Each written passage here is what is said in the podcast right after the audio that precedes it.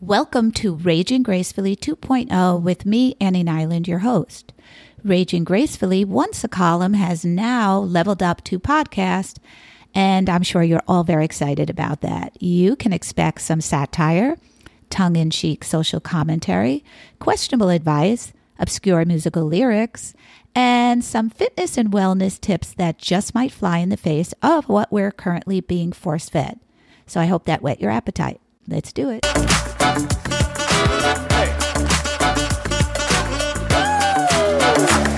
So, before we get started on the episode, I did want to share some news.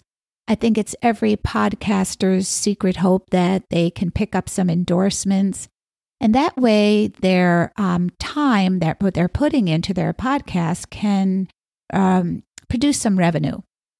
Now, I will admit that's not what my goal was. I just am happy to speak with you and talk into a microphone. So, but this company did reach out to me. They, um, somebody from the company had listened to an episode and thought I might be a fit for them. They're rather progressive. They're a little bit naughty and they have this great new product. I'm not really supposed to do the commercial now. They give you a copy and you're supposed to insert it in your episode. And of course, it's very important to read the copy exactly as their agency wrote it. But they did say I could do a little teaser. So um, the teaser is, like I said, it's a new company, and they've come up with a, um, a new type of personal lubricant. Now, before you go there, remember personal lubricants can, aside from being personal, they can do a lot of different things. And what makes this personal lubricant um, so effective is that it is organic. It is uh, humanely derived, and I'm not sure what that means, but it sounds good.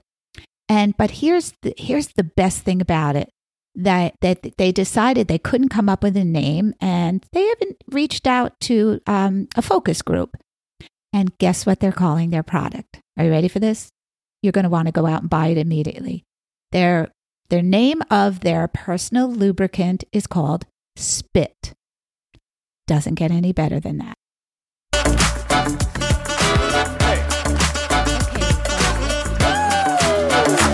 Episode is about fitness. Now, I didn't want to talk too much about fitness and wellness because I feel it's been covered very nicely by other podcasts, articles, movies, uh, Netflix series, whatever. But every once in a while, I am going to have to bring it up because if you know me, you can attest to the fact that my entire adult life has been dedicated to fitness. So today I'm going to talk about, I'm going to start off with uh, the extolling the virtues of group fitness classes, and then we're going to move into the history of fitness. So I'm not going to tell you what to eat or what to drink or what kind of workout to do. That's been covered, and I'm sure you're doing it on a regular basis. So when someone comes out to me and says, Well, why do you love teaching group fitness? Well, first of all, in my head, I'm saying, Well, let me count the ways. Basically, I've worshiped at its altar for decades. And when somebody tells me that they don't take group fitness classes, I feel like they're a lost soul and it's because it's my religion, I feel I have to save them and help them see the light. So when I ask them again, what do you mean you don't do classes? And they just say, well, you know, it's just not my thing. I said, yeah, but have you ever tried? And they say, again, Annie, let go of my hand. It's not my thing. And that's when I pray for them.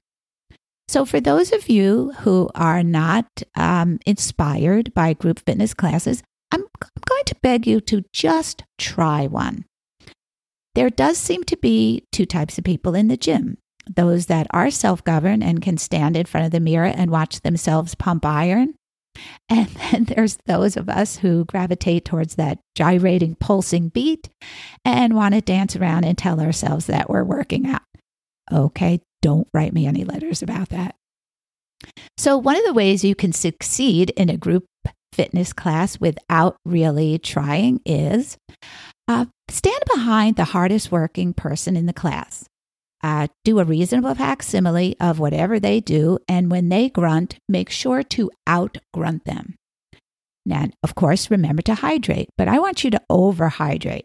This way, every time you sip, it cuts into the class time, and better yet, every time you have to empty your bladder, you can take your time. When you get done emptying your bladder, you can drink more water, and that's definitely going to shave away the time in class.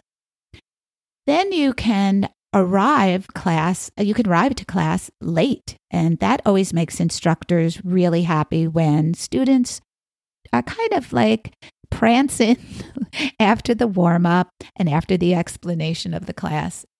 So, if the instructor might pull you aside afterwards and tell you, listen, it's very important that you arrive on time to get an optimal workout. Um, I'm going to give you some excuses that you can use, and you they're not really lies because I'll, I'll tell you how to twist the truth because that's my forte. So you could try saying your dog or cat ran away.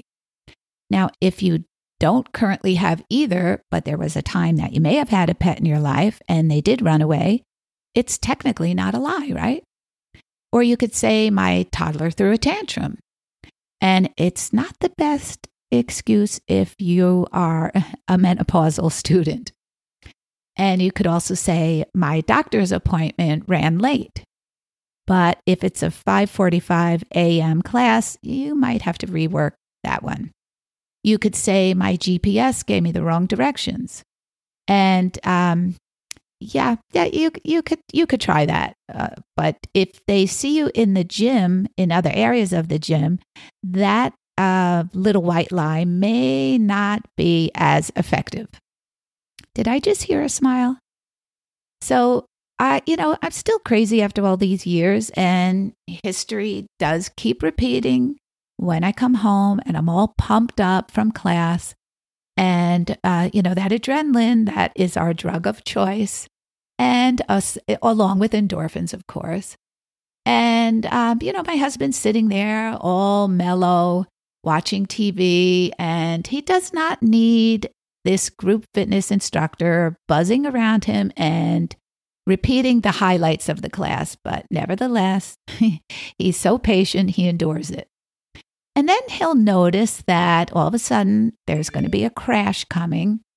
And when he sees me heading for that usual crash and burn, he sets up a roadblock by clasping me in his arms and he forces me to pump the brakes. Oh boy, it's sounding like that auto uh, analogy of the last episode. So then his eyes, his milky, chocolatey, uh, I don't know if they're milk, well, no, they're more dark chocolatey eyes. He, he implores me with his eyes, and I hear him beg before he even opens his mouth Annie, have you ever just tried sitting? And so I tilt my head to the side and I answer just like the people who said they don't want to ever take a group fitness class. I answer him with, It's just not my thing. So let's move on.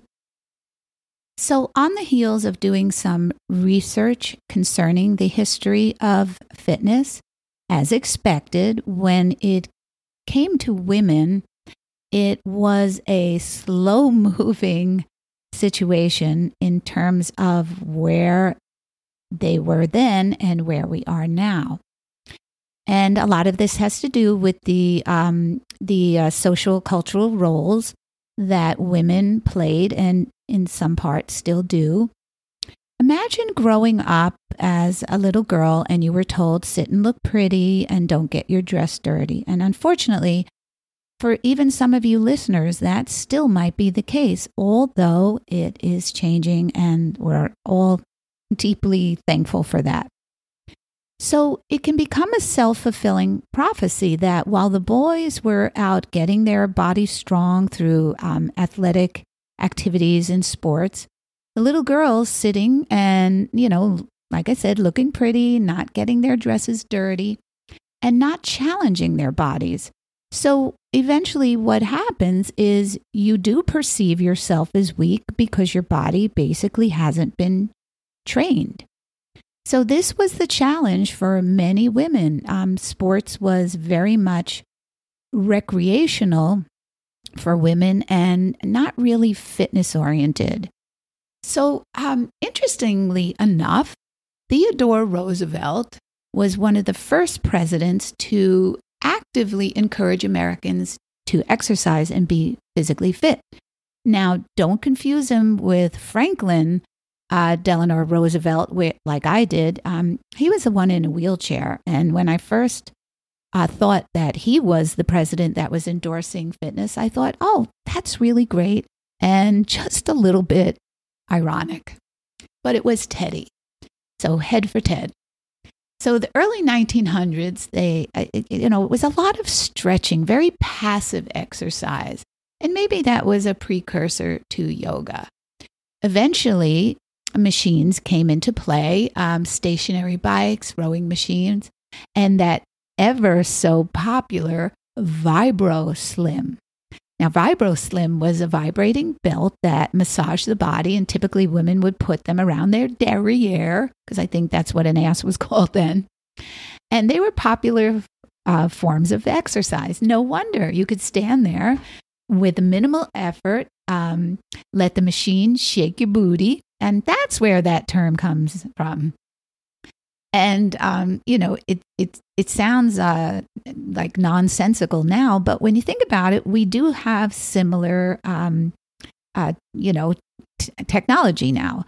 For example, last time I was at the chiropractor, I stood on a um, a vibro plate, and basically that does vibrate all, all of your body, but they didn't say it was going to make me physically fit. It had more to do with um, shaking things up internally. And I don't want to get too science y because I don't know the science of that. But you can bet I will look it up after this podcast, after this episode. So uh, let's see where we are now. Okay, so, oh, listen to this. In 1910, guess what was touted as a form of fitness? Are you ready for this? Yawning. And you know what? It, it must be a great form of fitness because I see my students yawning through my class. So they're onto something. And the reason they thought it was a valuable exercise for the lungs is that they, they felt that actually this was uh, pushed forward by a particular doctor, but you don't need to know his name, do you? So he um, explained that yawning brings all the respiratory muscles of the chest and throat into action and therefore, it was the most effective and the most natural means of exercise and a way to strengthen them. So uh, it was recommended that six to eight yawns and each followed by a round of swallowing. Okay, so that's your fitness regime for today, folks. After you are done listening to this episode, I want you to yawn six to eight times and don't forget to swallow. Well, that's a personal choice, but you know, maybe not on the first date. So, um, the, the 1920s, the, the women actually worked out fully dressed. I mean, they had their funny looking heels on, and sorry to pass judgment, but they were funny looking. And, um, you know, pearls, and that's what they worked out in because, again, the workout of the time was very recreational. So let's move on to the 1930s and the 1940s. And I think this was a time where what we now refer to as body weight exercises um, became the rage of sorts. And basically, this was calisthenics, but calisthenics really hit its stride in the 50s. So the YMCA became a place where people would go to exercise and they would actually starting to carve out time for fitness. Now let's talk about the YMCA, one of my employers, by the way. Now, what do you think the Y and the M and the C and the A stand for besides some corny dance at a wedding where you, that's the time you really want to run to the restroom? So, this guy, George Williams, he founded the YMCA in, get this, 1844. He joined 11 friends to organize the first, get ready for this, Young Men's Christian Association, aka the YMCA. And if it was a refuge for young men seeking escape from the hazards of life on the New York City streets. Hmm, I did not know that. And I never stopped to think about it. Did you? What exactly does the YMCA stand for? Well, now we know it's the Young Men's Christian Association, and that makes me a little afraid to go to work. Uh, not too afraid, though. So, uh, interestingly enough, uh, about the YMCA is that it was known for inventing certain sports, and those sports are volleyball and racquetball. And they also pioneered and um, really promoted camping, other forms of physical fitness, and even swimming lessons. So that was good. So here's the thing about wellness at the time this was a time where cigarettes were not considered harmful to your health. In fact, people would exercise and smoke at the same time. So, in, in fact, many of the cigarette ads at the time featured doctors touting the benefits of smoking. And even worse, some of the cigarettes came with exercise cards. Now, I, I, I definitely want to do more research about this because that's just fascinating. Imagine you buy a pack of cigarettes and oh, wow, aside from these delicious menthol fire sticks that I'm going to breathe into my lungs, I'm going to learn how to exercise. The dichotomy of that is just too delicious. But it wasn't until 1964. Now, think about that 1964, basically yesterday. It wasn't until then that the US Surgeon General declared that smoking caused cancer and other health risks. So, um, has that stopped smoking? No, it hasn't, but has it diminished it? Yes. And do you see people smoking at the gym? Yes, but it's not tobacco. Um, well, that, that would be a fun gym, wouldn't it? So, um, with regard to what women were wearing um, in terms of exercise, they took off their high heels, yay, and left the pearls at home. And they wore like this one piece outfit, uh, similar to what is called a romper. And it had bloomers. And if you think back, depending on your age, if you think back to early, uh, your early uh, gym classes, and again, we called them gym classes, we didn't call them PE classes yet. Uh, you'll remember those bloomers. I think uh, ours were blue at one point and then yellow. And if that's that's very pertinent information. So um, wellness trends have changed, and so has the workout gear. So I would be remiss if I didn't mention Jack LaLanne, and he definitely was the father of fitness. In the 30s and 40s, he opened up health clubs in California, and that started to attract people to actually go somewhere to get fit. But by the 50s, he was a household name because he had a television show. So every morning he entered America's living room and touted fitness. So good for you, Jack. And in 1968, the word aerobic first was added to our lexicon, and this was driven by Dr. Kenneth Cooper, who coined the term. And he claimed that it was the most effective form of fitness, getting your heart rate up. And the word aerobic was very popular for a couple de- decades. And now we just refer to an aerobic activity as cardio. So, health clubs became more and more a popular place to work out and even have a social component. And much of the equipment that you see in gyms now is not all that different from equipment of the day. After all, a free weight is a free weight. So at this time, people really started getting behind self care. And the first um, muscle massager was invented, and this was basically a, uh, a roller massager, and it had wooden rods on a rotating drum that you rolled over your back, arms, stomach, and legs. Hello, myofascial release. Same thing we do today. And it was touted as a way to relax, but it also claimed to help you lose weight or trim your muscles. So we're, we're going to dismiss that because we know that that's not true. And this era also gave birth to the health club chain. And um, Jack, again, that Jack LaLanne, we have to link his name to Gold's Gym. Again, another employer.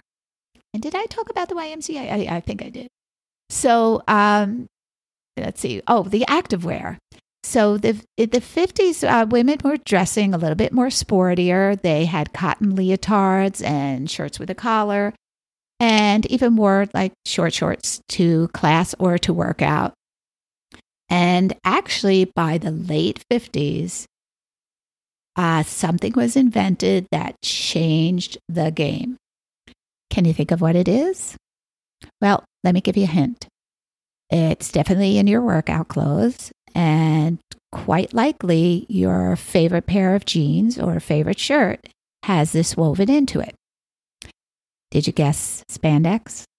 And of course, now we know it as lycra. And we know as Americans, we like our clothes stretchy because after we eat a really big meal, we want our pants to stretch around our gigantic bellies. And that's the way Americans roll. No judgment. So, spandex was invented in 1959. Remember that. If you ever are in a trivia game, you will win if you remember 1959. Living La Vida Lycra. So I'm going to wrap up this episode for now. The next episode will highlight what happened regarding fitness in the 70s, 80s, 90s, and right up until today's times. All the trends, all the changes, um, all of that good stuff. So now you have something to live for. So, my parting thought is this that when it comes to fitness and changing your body. Only so much can be done. You know, you have to talk to your parents about your body composition. But in many, many cases, and I've seen this up close and personal, what is round might get a little flatter if you work out, and what is flat might get a little rounder if you work out. So, as you can see, it's definitely win win. So that's all for today. And that's it in a nutshell. Joni.